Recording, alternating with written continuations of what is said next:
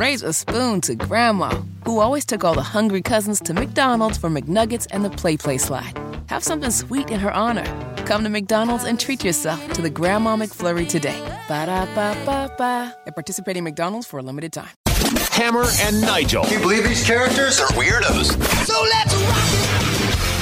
My name is Nigel. Jason Hammer right over there. Never like to start out a segment talking about a mass shooting, but uh, we had another one in Maine last night. At least 18 dead, 13 injured. Mass shooting, uh, two separate places. Uh, seven killed at a bowling alley, and then eight more down at uh, a bar in Maine, and three pronounced dead at the hospital. And man, the bowling alley hits close to home because last night, you know, my youngest was doing a school bowling contest at a bowling alley. Sure. And man, people are just going to have a good time. They're going to compete. They're having fun. And then some lunatic who should never have had access to the gun and weapon that he had just goes berserk. And I say that because the stories that we're getting now about this suspect, who is still on the run, by the way, still on the loose, lockdowns are happening in Maine. This lunatic was reported of hearing voices in his head, reported mental health issues, made threats of shooting up the National Guard base in Maine, was reportedly committed to a mental health facility for two weeks. Now, he didn't commit himself. This wasn't a voluntary thing. Somebody committed him. And he was able to walk right out of that joint a couple weeks later and Maine does not have a red flag law type of thing on their books. So this guy was just left alone. And now we've got this situation from last night. Nige, I'm sorry, but this just feels like the Parkland situation to Oh, me, yeah. where Yeah. all the signs were there. I mean, the Parkland lunatic said he wanted to be a famous school shooter, and nobody followed up. Nobody did any research or help on this guy.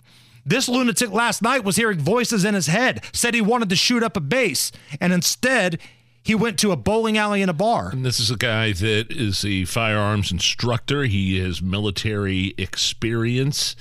Uh, I'm looking at a headline here. This is on the Drudge Report. It said uh, the Army reservist, his name is Robert Card, who is still on the loose. We don't normally say the names of the people who do this, but since he is still uh, wanted, uh, is the person that is the suspect, Robert Card uh, allegedly m- made a getaway on a jet ski. This is just what I'm s- reading from the Daily Mail.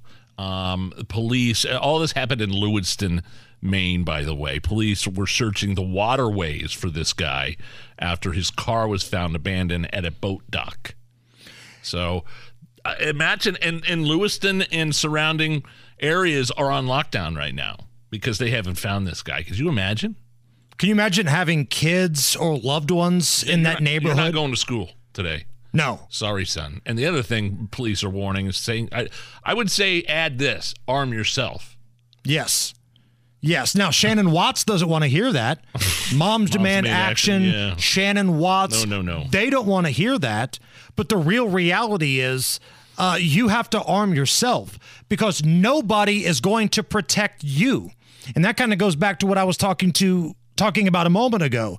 How many people dropped the ball on this lunatic? How many people just ignored this guy, let him out of the psych ward, didn't follow up on anything? I mean, he's no, he's an army reservist. I mean, they were keeping a close eye on this guy, or at least you thought they would. They should have been. But apparently they weren't. And it was the same thing in Parkland, Florida. All the signs were there. Well, police had, and FBI were aware of him too. The police had been called on this guy before, on the kid in Parkland. That makes it even worse. Yeah. So think about, you know, you know, the FBI focusing on who's going to school board meetings. The FBI focusing on a lot of different crap. The government hiring all these IRS agents. Meanwhile, we've got lunatics who tell you what their intentions are. They tell you they're not well. They tell you they want to do mass shootings. And for whatever reason, so many people turn a blind eye here. Like last night already, the anti 2A people were coming out. You know, they were tweeting at me. You see it all over social media. But are we just going to ignore the fact that this guy was a nut, that this guy was committed to a health facility for mental issues, said he wanted to be a mass shooter? Like, I feel like that is the more important part of this story. And was he on meds? Was he off his meds? What were the meds? There are a lot of questions that go into this story, and we're going to have Guy Relford on here in just a few minutes, and we'll get his perspective on this because, listen, Guy helped write the red flag law in the state of Indiana.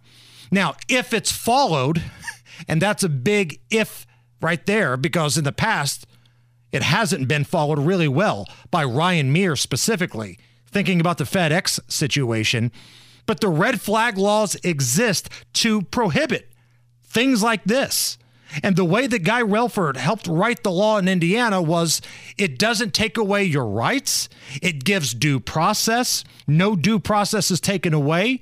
But if you're somebody that clearly needs help, like this crazy bastard, then your weapon is indeed taken away. Sometimes that's not popular with a lot of 2A folks, but we're going to get Guy's perspective on this coming up in just a little bit.